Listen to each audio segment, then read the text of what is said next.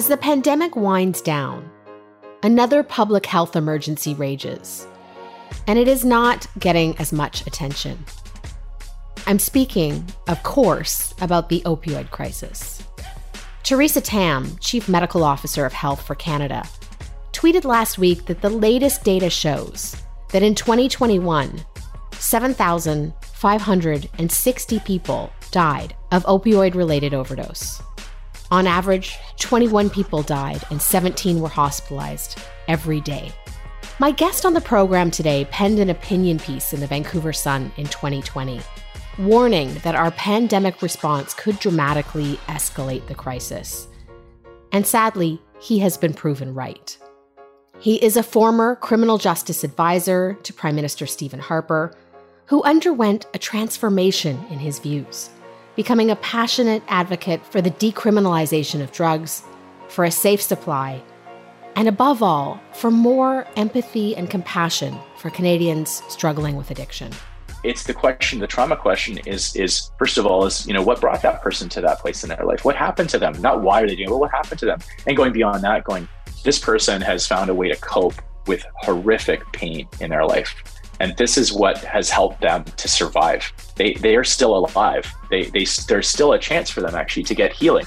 And in many of many ways, these folks are, are incredibly resilient. Benjamin Perrin is a professor at the University of British Columbia's Law School. He's also the author of Overdose Heartbreak and Hope in Canada's Opioid Crisis. The book is a compelling and evidence based journey through the overdose epidemic, and I'm so happy that he could join me today to talk about it. Ben Perrin is my guest today on Lean Out. Ben, welcome to Lean Out. Thanks for having me. Thanks so much for making the time to come on the show today. Such an important issue, and I think your book is a really thorough investigation into it. Also, just a really interesting lesson in keeping an open mind and following the evidence. So, I want to start today by talking about your position going into this. You're a law professor. In the past, you've identified as conservative. You were top criminal justice advisor to Prime Minister Stephen Harper. What prior conceptions of addiction did you have going into this? Well, I never really spent much time thinking about drug policy at all. I mean, you know, what happens when you become involved in politics is usually there's like a couple of issues that are really important to you, really passionate about. And you typically find a party that advances those the way that you most agree with. But what happens then is you sign on to this like party platform basically where they have like literally hundreds of policy positions on things you've never even thought about. And so for me, one of the main reasons I got involved in politics and also took on this position in, in, former Prime Minister Harper's office was my concern for victims of crime. That was the area I'd done research and work in for years. I first got introduced to that area as a teenager, actually, as volunteering at a Center for Abused Women and Kids in Calgary. And so I had that kind of in my mind as I took that job on. So yeah so my former views were really just sort of like well okay well the party says like you know drugs are bad so you know cause a lot of harm and they should stay and be illegal and we should try to suppress the supply and crack down on demand. Like it on its face it makes sense right? I mean that's fair enough and so i, I really did not think about it I, I described my views about drug policy previous views from you know a decade ago as a combination a deadly combination of of ignorance and ideology mm, it's a pretty powerful statement and you know, this issue, there's just so much to learn on this issue. I've been doing a deep dive into it for a while. I still learned so much from your book. So I want to pull a few of the threads okay. That really surprised me. So Canada's prohibition approach dates back to the late 1800s. The impetus was not about public health at all. You learned instead no. that it was about stopping the mixing between Chinese Canadians and white Canadians. What can you tell me about that history? Well, I was shocked to, to get into this because one of the things you, you need to do when you're talking about changing policy is you want to look at, well, why, what was the evidence to support the policy to begin with, right? What were the reasons for it? And do those still, still stand today? And I, I was absolutely shocked to find that here in my home province of British Columbia, that that is where the prohibition on, on opium actually began. So just as the railroad across Canada was being finished being constructed. Like literally, it's the last like year or two. The largely Chinese and Indigenous workforce was basically they've outlived their usefulness, And so this was an incredibly racist and is still a very racist country, and but overtly so. And I went went through the archives and actually found the reports that were used to support the federal government's decision to criminalize opioids. And at the time, you're talking about smoking opium, very, very different from the kind of opioids we're talking about today, of course.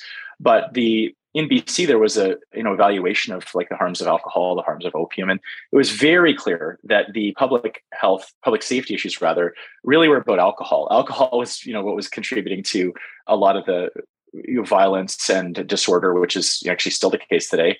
Whereas you know people who were smoking opium in opium dens weren't bothering anyone. And instead, what it was was there were a number of very sensational, high-profile media reports that I cited in my book of white women finding their way into these opium dens and this massive like racial panic about the intermixing of races. And I, I even went to the you know government of Canada and BC legislative history at this time and found the most you know horrifically racist quotes you've seen them in the book uh, yeah. about you know what the premier of BC believed you know that this should be a white province that he literally says that Sir John A Macdonald people know at this point I think very well what he he said and did with respect to things like residential schools. The stuff he said that was anti-Asian racism is very underreported and unknown about, really. And his vision for Canada, he describes in his own words as being an Aryan nation. Like he literally uses those words. This was referred to as the Chinese problem. There were laws passed that were shockingly similar to what we would see just decades later in Nazi Germany under the Nuremberg laws, which prohibited certain races from having certain professions, which prohibited them from engaging in certain types of employment that required employers to keep lists of Chinese people who worked for these companies. One of the other things was to further harass and intimidate the Chinese population at the time in British Columbia was to criminalize opium. Mm. It's just, I mean, it's wild. I had not heard of that at all before. Another piece that really stands out to me is, you know, you do a great job in this book of outlining why the opioid crisis has been so hard to address. So I want to talk about how fentanyl, this toxic drug supply, is getting into the country. What did you learn about how the drug is making its way into Canada and why it's so hard to stem that flow? Fentanyl is a th- synthetic opioid. What that means is it's created in the lab. It's not naturally occurring. It didn't exist till someone created it, and it was created in the late 1950s in Belgium. It was designed for palliative cancer patients to alleviate pain and suffering. It's widely used in veterinary and human medical care. I myself, when I went through a procedure a couple of years ago after writing overdose, asked the anesthesiologist, "Hey, what? Just curious, like, what are you giving me?" And they said, "Oh, it's, it was fentanyl." They didn't really want to tell me actually. I thought, okay, well, I guess I'm going to find out what this is like now. So it's safe in that setting because we know the potency. I'm being monitored. We know the contents. For me, it was totally safe, right? Both of those aspects about you know the potency and contents and being monitored both those if they're absent either or both that's what leads to people overdosing and dying and so t- street drugs are contaminated with varying degrees of, of fentanyl how does it get into canada well the research that i did for this book at the time was that it was largely coming from china through the mail and so when you talk about the potency of this substance it is significantly more potent than naturally occurring opioids like heroin. So heroin, heroin, people know about the you know poppies in Afghanistan and that. Well, it turns out that you know as the global war on drugs has advanced through the decades, and literally we're not talking hundreds of kilograms, we're talking like tons of heroin. That's and I'm not that's not hyperbole. It's literally tons of heroin and cocaine have been seized organized crime did not pack up their bag and go home. This is, you know, in the trillions of dollars likely the global illicit drug market, if you could ever estimate it. So someone somewhere figured out you could you could make this stuff. Why bother, you know, trying to smuggle it into countries in packages that are large enough to get detected? Fentanyl is is shipped into Canada in greeting cards. So literally, that's how small it can be, just packaged in like a little Ziploc or cellophane package, and that's how it's entering Canada. So it's like looking for a needle in a haystack. Uh, mm-hmm. Uh, there's there's almost two million pieces of small mail that come into Vancouver's International Airport from China every single month. And so you're really, quite frankly, wasting your time and resources if you're trying to crack down on it in the border. And even if you could, what law enforcement told me was like methamphetamines, for example, that used to be imported, once the crackdown happens at the border, they just make it in Canada. And then Canada actually becomes an exporter of these drugs. So the mm-hmm. idea of, of, cracking down on supply as a way to address the opioid crisis is a is a joke. At best, it's a joke. And at worst, it actually fuels the opioid crisis because it created the incentives to create more potent drugs that are easier to hide. Right. So the iron law of prohibition is at work here. Can you just explain to people what that is? Yeah, that was another mind blowing concept that I had because most of us, even if we've never taken that economics course, and even if we have, quite frankly, we would assume that if you crack down on a supply, then you know you reduce the supply, that's going to you know increase the price right the less of a commodity that exists that's in demand it's going to increase the price of it which will make it less accessible for people and that kind of thing that's not how it works with illicit markets so and particularly substances so instead what happens is the harder the enforcement the harder the drugs that's the short form of the iron law of prohibition and it was first observed during alcohol prohibition in the us and so people have probably heard of moonshine, right? And the, the, the stories people may have heard of people like going blind and even dying from alcohol that was just too potent, like it was just too strong. The percentage was too strong. Those are real. That's the real thing. And the researchers who looked at this found that the average potency of alcohol during prohibition just skyrocketed. Why? Well, if you're carrying alcohol in like beer form. So something that's between like I don't drink beer anymore. I used to, but you know, remember beer's around you know four or five percent. If you get a IPA that's eight percent or some really crazy Belgian beer that's nine percent. Instead of that's really easy to find. So if you think about only you know five percent of the product is alcohol, ninety five percent isn't. So what's going to make it a lot easier to smuggle? Well, how about if like sixty or seventy percent of the the product was was alcohol. Then we have to smuggle less less bulk. It's it's mm. going to be harder for the authorities to find. So instead of these big trucks, we can smuggle it in the back backs of cars. Same thing with what we see with not just opioids.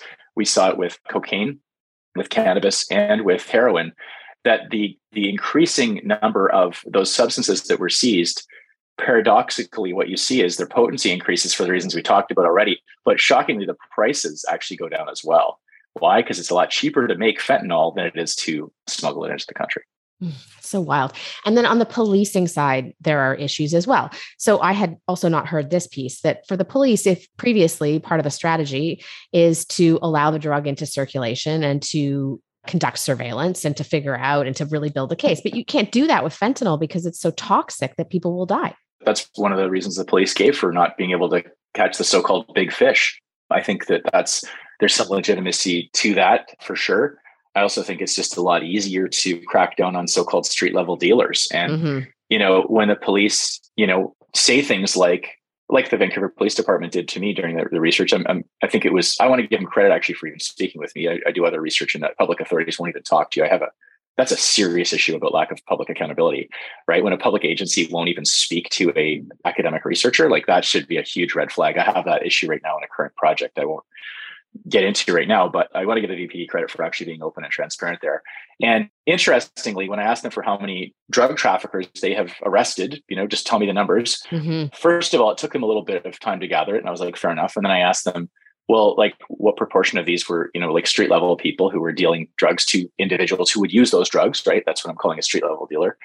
And how many were so-called middlemen and women and the people higher up in the chain? people may have watched, you know, Breaking Bad and they might have or The Wire and have some idea. That's like those are films and movies, but there is a hierarchy within any drug trafficking network and cartel. And I've literally seen the what's called a targeting chart in the police officers' offices when I go to speak with them. They don't cover those up. I, am not looking at names or anything, but I'm, I'm there's Mr. X. You know, they're like they literally have. We know this person exists. We don't know who they are, and there's like literally quite literally a silhouetted figure. So, what the police ended up doing though when I, I, sort of found out they had around 900 or so cases of drug traffickers that had been charged is i wanted to know well how many been convicted and how many were street level and it turned out the vast majority well over uh, you've read the book more recently than i have but i think it's well over 90% were street level dealers and mm-hmm. well what does that mean well typically these are people who also are using drugs they are addicted as well and so they're not even you know getting money typically it would be along the lines of here's 10 hits here's 10 doses you sell nine, give us the money back, and you can keep one. So it's a way to keep people in their addiction. And it, you know, not everyone who uses and is addicted to, to opioids is, is on the street, but there is a you know proportion that are. And to pay for or secure these drugs that they have a dependency on, it leads them to because it's illegal, it leads them to do all kinds of things that are very harmful to themselves and to others. Things like dealing drugs to other people, things like being involved in the survival sex trade, things like breaking into cars or homes to or businesses, mm-hmm. shoplifting. This is what happens when you criminalize a drug. You hand it over to the illicit criminal underworld and they decide what the potency is that the contents. There's no accountability. And then you have to find ways to pay for that, which is going to be illicit as well. Mm-hmm. I do want to get to uh, both safe supply and decriminalization. But first, stigma is an issue that comes up time and time again in this book. And part of the problem with this opioid crisis is it's disproportionately impacting marginalized groups, poor people, Indigenous people, those who've been incarcerated. The incarceration piece, I was not aware of. Talk to me about why jail puts people at greater risk of overdosing. Yeah, so people who are recently released from custody are 50 times, 50, 50 times more likely to overdose and die than someone in the general population. So sending someone to jail or prison or to you know remand, denied bail if they're awaiting charges, is quite literally equivalent to a death sentence for many of them. And in British Columbia, we were, you know, also surprised to find that out because the coroner in our province has done, I, I, would say, a fairly substantial amount of work on this issue and has had several what are called death panel reviews where they don't just do autopsies on individuals, but they actually then aggregate and say, we're going to look at everyone who died from overdose, every single one. And we want to identify trends and like, let's get to the bottom of this. And one of the top level findings that they made, which really, again, hasn't got a lot of coverage, is that um, over 40% of people in BC who died of illicit drug overdose during this one and a half year period they studied had recently spent time in, and this was just provincial corrections. They were, I don't think they were including federal. Mm. And in Alberta, I know we'll get to decriminalization in a moment, but the Premier Jason Kenney recently announced, I don't know how this helps his case, but he said 50%, five zero, half of all Albertans who overdosed and died since 2017 had recently spent time in provincial custody. Wow. So yeah, so why, right? Let's so let's talk about why. So the main reason is that in prison, drugs are still widely accessible, but certainly not the same way that they are in the community. And so when someone who has uh, opioid use disorder is incarcerated, they're using less than they were before. Their tolerance rapidly declines. We're talking within like you know days, days and weeks, sort of thing. Mm-hmm. And so as a result, when they are subsequently released, even if they were only in for like 30 days or something on a short term sentence, which is what most people are, are actually in Canada in, in prison, it's short term sentences or uh, denied bail, they are at substantially higher risk of overdosing and dying because of their reduced tolerance. So during my current research project, which is looking at reimagining the criminal justice system as a whole now, I've interviewed people who have spent time in prison, who have substance use disorders, who have overdosed.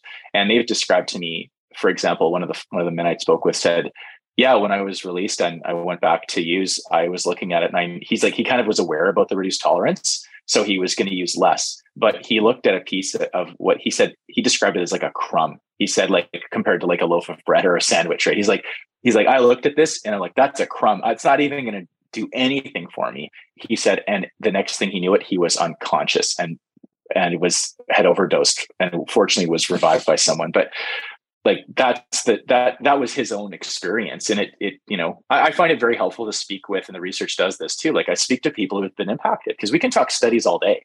You know there's 100 peer reviewed studies for this 100 for that.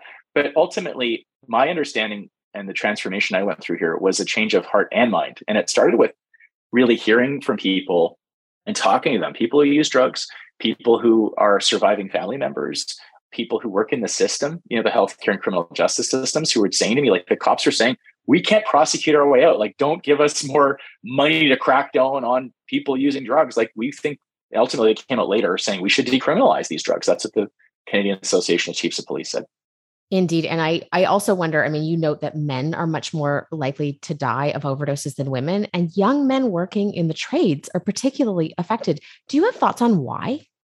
Well, one of the reasons uh, that I I think came through in the in the research is that first of all, most trades jobs, and people can call in and tell us we're wrong on this, but what I heard was that many many trade positions don't do criminal record checks. And so people who have even a low, like a minor record, you know, you've got really limited options for your for your life and your career. The average person in federal custody, by the way, this is also a shocker for me, has an eighth grade education level literacy level, eighth grade. Okay. So we're talking about who are in our prisons. It's disproportionately people who are uh, indigenous, people who are poor, people who are unemployed.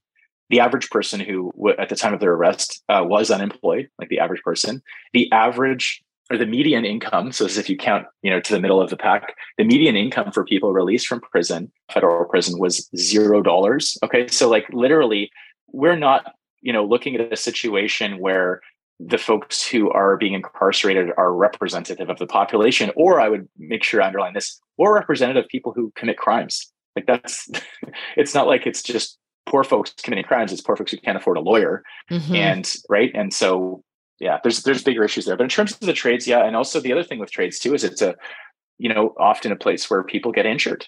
And you know, we hear many stories of, of, of young men and, and women, but we're talking about you know the disproportionate impact on on young men who get injured and started being prescribed. They were never using drugs before. They started getting prescribed painkillers and opio- opioids, and then became of to use uh, become dependent on them and have an addiction. And then they start you know turning street drugs when their doctor says, "Hey, look, this has gone too far, and I'm cutting you off," and they end up going to the street supply that also happens with police officers like i you know and firefighters and, and, and first responders there's there's a, a, substantial amount of kind of workplace hazard that's related to that. And you you know you're not allowed to go back on your job as a police officer if you're using you know prescription opioids is what most people told me. And so to get back to work you have to say oh yeah i'm not using anymore and next thing you know there's people who are uh, who i was told would be literally in one minute policing the community and then off shift or going and purchasing these substances that they're addicted to as well. So this really knows no socio-demographic limits, but it is important, I think, to recognize the, the dis- disproportionate impact on uh, some of the folks we talked about. And then the mm-hmm. last big piece for this too, for me, was just seeing the role that things like childhood trauma play. Yeah. And so, you know, that's that's that, that hit me really hard.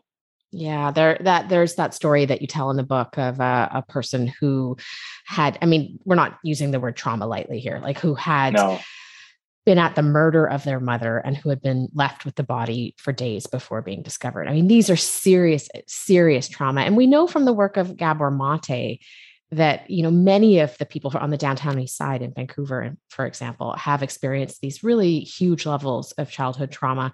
Do you think that politicians understand that piece enough? No I, I, don't think they do at all. In this country they don't. And if they do they don't care. You know when we look at things like childhood trauma and intergenerational trauma the studies have found that you know the typical experience, uh, and of course everyone had had a unique and individualized experience. But when when researchers look at this, they're trying to find trends, right? And so when they look at residential school survivors, they find that you're looking at around six out of ten what are so called called adverse childhood experiences on mm. average. That's kind of I would even say maybe even a minimum, but that, that's what they said it's on average. And if you have over four, you're already at substantial, like seven to time, 10 times more likely to use substances. Why? Because these, these are, we talked about this before, these are painkillers. People are self-medicating. Uh, it doesn't mean everyone who has a traumatic experience is going to become addicted to opioids, but they're, they're, they're very likely if they don't have substantial support to turn to other, what are called maladaptive coping strategies, things that do help them survive. They, they, they keep them alive for a time, but eventually these things catch up with us. And, you know, many of us have addictions to things that don't cause our deaths. If we substituted uh, social media addiction or shopping addiction or a you know pornography addiction for an opium addiction, next thing you know, like we'd all be dead. So you know, or most of us would be dead because those things you know don't kill in the volumes that they do. We don't talk about alcohol enough, but you know that's a socially accepted drug, right? It's it's caffeine's another one, but I'm going to pick on alcohol and tobacco is another one. These are legal drugs and they actually on their own kill more people than kill opioids every year right? The reason we're talking about an opioid crisis and not an alcohol crisis is because first of all the dramatic deaths of an overdose are, are i think quite shocking. The second reason is this is escalating. This is getting worse and it has been getting worse and so it needs substantial public attention. But the other is stigma. Um, there's a huge mm-hmm. stigma around around using heroin or cocaine or methamphetamine or MDMA. It's huge. Even just hearing those words, people are going to have images coming into their mind of who they're thinking uses this. And, you know, you don't want to associate with them maybe or things like that or judgment or blame. If they haven't, you know, walked through this journey with themselves for a loved one or friend, that, that's probably what may be coming to mind, maybe. Uh, whereas, you know, you only have to go on, on, you know, Facebook or Twitter for 10 minutes to find the, you know, my wife shared them with me once in a while. All the kind they call like the mommy wine memes, right? Mm-hmm. Some of these, maybe like you know, and they're they, this it's socially acceptable to be like, hey, let's go. You know, it's been a long day. Have a have a glass of wine, or you know, work events are still alcohol events at most places. Um, I saw that in law firms, rampant alcohol use in, in professions where there's substance use problems with alcohol. And so we we've chosen as a society to say, well, it's okay to become intoxicated on certain substances, but not others. And things like opium, uh, opioids rather, they are you know not party drugs. Like i didn't know this. I never had used these substances. I assumed they kind of were. Like i didn't know. Well what happens if you you use them is it basically makes you pretty tired. And what an overdose is is someone who has taken more than their body's able to essentially process um, and it shuts down your uh, makes you unconscious and slows your breathing until eventually you stop breathing and you literally die in your die in your sleep it's a it's a silent death and, and you're not able to call for help, which is why using alone is so deadly. So when we criminalize things, we make it more difficult for people to be uh, upfront and tell us what's you know that they're using. When we have stigma about things and shame about things, we make people isolate, and that that that leads to tragically many people dying. Mm. And let's let's spend a moment now on safe supply. The Naomi study, you referenced that in the book. For listeners, can you explain what that is and, and what the results have been from that study? So there were quite a few people in Vancouver's downtown east side who had made substantial efforts at at uh, getting into treatment and recovery. So the average person in the Naomi study, I believe, had over ten unsuccessful. We say unsuccessful. I don't think that's a fair term, but that's what they describe as ten attempts at reducing or or stopping using and they had tried all kinds of different things. Some people have probably heard of methadone, and there's, there's all kinds of different approaches to treatment and recovery that had tried and hadn't worked for them. And most of them were long-term intravenous uh, substance users. So I think 15 plus years, kind of on average. So these are people who were who were going to be using drugs anyway, right? This is not a group of people who had who we can even look at and say you haven't even tried anything else. So so just to give the context for that. And so what the researchers did in the in these studies, or two of them, the first was called Naomi, the other one was called Salome, is they provided them with opioids that were of known contents and potency. So these were created in you know medical settings, you know exactly what was in there, and the individuals would come into a, a medical clinic and they would be a, a witnessed use. So they would they would use the substances there. Um, this is an intravenous study, so they would inject the drugs there, and they would be monitored for a few minutes, uh, long enough to know if they were going to overdose or not. And so, if they were, they could be given support. And they would uh, they would come once or twice a day, depending on the study. Is kind of how these studies typically work. And then researchers tracked things. They they looked into things like, well, were you still using street drugs? If you were, how much? How much were you spending on them? How are things going in your life? Were you reconnecting with family? Were you getting jobs?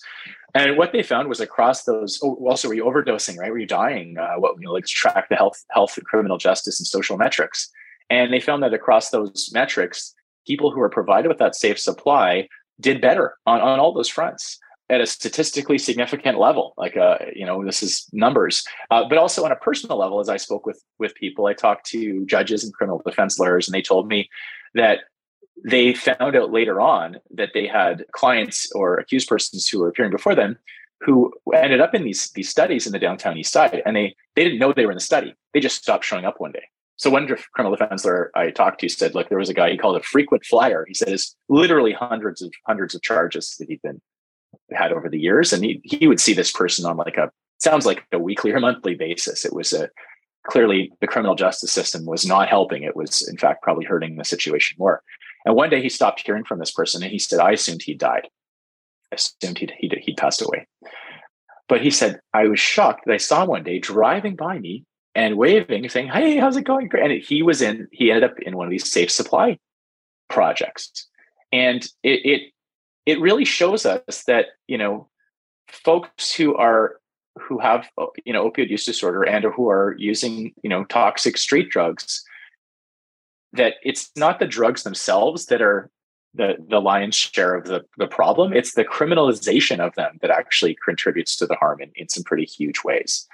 And um, across the board, the sort of harm reduction measures that we see, things like uh, overdose prevention sites or supervised consumption sites, these are designed and safe supply are designed to keep people alive so that when, if and when they're ready to get into treatment or try another treatment, there's other new drugs, things like Suboxone, which I, I look at in the book as well, that help people stabilize and reduce cravings and withdrawal symptoms, which drives a lot of drug use in people who have these disorders, that they can actually begin to, you know, move on with their lives and that they're able to to use less. And that's what those studies found as well. And and so so ultimately the evidence is there for this. It's a matter of whether we're willing to try something different because what we have been doing to criminalize people who use drugs for over 100 years has has not worked and has made it worse.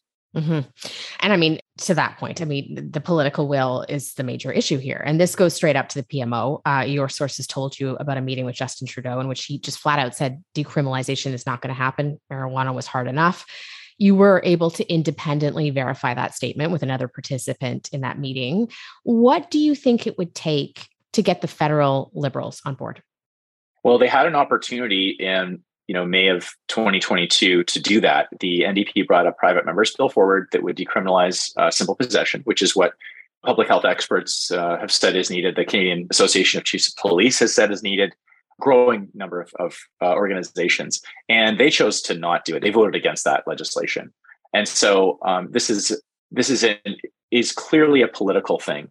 You have on one hand the conservatives who are continuing to oppose decriminalization, who actively campaign on criminalizing and demonizing people who use drugs. They're continuing to do that. We see that in the current federal uh, conservative leadership race. We see that with provincial conservative politicians like Jason Kenney in Alberta and Doug Ford in Ontario. And as a result, the liberals kind of, even if they were more inclined to decriminalize, which is party policy, like their parties passed, you know, resolutions calling for this as well. The rank and file is supportive of it. The polling shows that too they're afraid. They're afraid the conservatives are going to say, "You guys are soft on crime. You're going to let you know kids are going to get start using drugs if you decriminalize. They, our neighborhoods are going to become." They they beat that drum hard, and so it's it is fear and it is politics that is driving policy instead of you know the best available evidence for what would keep people alive during this public health emergency. Yeah, I mean, it, to that point, I looked at a lot of the research on this. I've come to the same conclusions as you. I, I support these measures for sure, but trying to get my mind around why people might disagree with them. So, one thing that occurs to me, I mean, the last time I was on the downtown east side in Vancouver was 2019, late 2019. I was doing a talk tape series for CBC on the opioid crisis. And a lot of these progressive policies that you support, that I support, ha- have been experimented with in that neighborhood. And the neighborhood looked the worst that I've ever seen. Um, it was just the level of despair on the street was just uh, really heart wrenching. Like, sure. why is there still so much despair if these policies are beneficial? Well, to start with, overdose prevention sites, safe supply, decriminalization, th- those are about keeping people alive. Okay. They're, it's not about giving them jobs or employment. It can, like I said, it can stabilize people to help them get into that. But we actually don't have, we actually have not rolled out these policies in any large scale. We've been talking about pilot projects, small numbers of people. There are people on massive wait lists to get access to safe supply right now we have seen the evidence around people uh, these policies working is is is clear. But what they're not designed to do is alleviate you know uh, hundreds of years of like colonial oppression um, you know all the massive inequalities that we see the lack of uh, mental health support so if I look at the, so I was shooting the downtown east side last week. I live, you know, 10 minutes from there and my, I have a son who's, who's has autism and some other disabilities. He loves to ride the bus. This is like one of his favorite things. And he, I let him pick the bus and he picked the bus to go downtown. And, and yeah, we ended up driving through there. And I, I was, every time I, I have spent time in my research and going down and meeting with people and speaking with people and, and that it, it, it reminded me of some uh, US cities I've been to actually. So I just, mm. just to put that in context a little bit, I think that it is uh, quite jarring for people when they are not exposed to that. But what you need to realize, uh, you know, I came to see was that the downtown east side has become a it is a it is a community of people who care about each other. So there's two ways to look at it. One is that it's a dumping ground for all of Canada. Actually, most people in the downtown east, many of them, are from throughout Canada. It's it's like literally, uh, and the courts tell us that too, because when they ask people where, where are you from, it's it's because it's it is one of the only places in the country, if not the only place in the country, where you you can survive. And I use that word very loosely. You can survive through a, through a winter, and some people don't survive even in Vancouver through a winter. So I want to be super careful about how I say that. But it does not hit minus forty in yeah. Vancouver. Okay. Yeah. It doesn't. It just doesn't. I live here. It just never gets that cold or even half that cold. So uh, people have been dying during the heat dome. So like it's like, be really careful here. But people tend to end up there as the as the last stop for many folks. And so when we look at that and we say, well, who's responsible for that? And are these people choosing that? And that never. I mean, this is people who've ended up in this situation through, you know, like I say, decades and centuries of failed government policy and us turning our backs on them. And it's a lot easier to tolerate a concentrated area of undesirable people, which is how most of society views folks in the downtown east side, than having them spread out throughout our, you know, white picket fence communities and such, right? Mm-hmm. So I, I I see that's the one piece to kind of how people look at the downtown east side. But the other I do see is, like you said, this is an innovation hub for saving lives and like peer based work. People who are who have lived experience with using drugs, with being involved in the criminal justice system, uh, who are survivors of intimate sexual violence, they are literally running like world class programs and organizations in downtown east side that are helping folks who end up there. And so at once this is both a tragic situation and an inspiring place. And so mm-hmm. it's hard to to look past the what most people would see as this the, the, the like literally the detritus on the street of you know used syringes and garbage but then to look past that. And that's what I, I really encourage people to do in the book is look past the obvious. Look past the person there who who looks high or is is moving around in a kind of odd way. First of all go is that maybe that's someone who has a mental health disorder to begin with. Like maybe that's not substance use at all. And even if it is it's the question the trauma question is is first of all is you know what brought that person to that place in their life? What happened to them? Not why are they doing it but what happened to them? And going beyond that going this person has found a way to cope with horrific pain in their life. And this is what has helped them to survive. They they are still alive. They they there's still a chance for them actually to get healing. And in many of many ways these folks are are incredibly resilient. They're you talked about big trauma. Yeah talk about big trauma you know, mm-hmm. I've had little little T trauma in my life, and that was enough. That was more than I I felt I could bear at certain points. So, you know, there's a there's a tremendous strength and, and resilience that that I see there as well. I'm glad you mentioned that because that really does come through when you do any reporting down there as well. The the the strength of community is quite amazing. And that is the note that I wanted to end on today. The I want us to find a moment of hope in all of this because there is a lot of hope in this field as well. There's one of the takeaways from the book, I think, is just how many good people across this country are working so hard to address this crisis. You dedicated this book to little Doug Nickerson. Tell us his story and why it moved you so much. Yeah, boy, uh, there were a few times I was brought to tears doing this research. I have no shame in saying that, and this was one of them. Is um, hearing about him. The first time I heard about Doug Nickerson, it was by a police officer who was telling me about him in Surrey. And she said, there was this guy, she didn't even name him. I think she misnamed him actually at first, and she corrected herself later in the interview. And she said, yeah, like there was this guy who was going up and down the street in this sort of tent city area in, in Surrey at the time. And he had a bunch of naloxone kits. Naloxone is this drug that is a you know temporary temporary antidote for an overdose. And he was he took it on himself to like literally go up and down the street. And if people overdosed, he would go in and revive them and he ended up reversing well over 100 uh, overdoses. He literally saved lives. And you know like and anywhere anywhere else someone did that imagine someone saved like 100 people's lives. Like we would know their name. Like they'd be we'd be like put them on the five dollar ten dollar bill. Like let's get john a Macdonald off there and put them on. Like we would literally say that but like nobody knows who this guy is. The police officer you know who even mentioned didn't even mention his name and he he did pass away, uh, not from an overdose, but he had had um, had lived experience with substance use, and he did get a small kind of honorific by the by the the, the city, I believe it was, or, or one of the local organizations. But that's why I dedicated the book to him. I mean, this is ultimately what I saw too, and not everyone, but most people I met who were working on the front lines of this crisis were people who either themselves had been through this very difficult journey of recovery or they had had supported loved ones who who maybe didn't didn't make it. And uh, that that motivation that drive that understanding that compassion it came through. And it's it's it's contagious. Um, I, and i think that's really the the message of hope that there is hope. This story is not done being written yet. We are at the worst of the worst of the worst today of the number of people dying. It's not getting better. It's getting worse since the four years ago when i first started researching this. Uh, and yet we know now what we need to do. And so we need more people to get educated, get involved, doing what you're doing, you know, raising this issue and no longer accepting more of the same judgment and shame against people who use drugs, but having that heart of compassion for them. Well, this book has so much heart and it is also so thorough and looks at the evidence in a way that I really respect. And so I appreciate you writing it and I appreciate you coming on today. Thanks so much.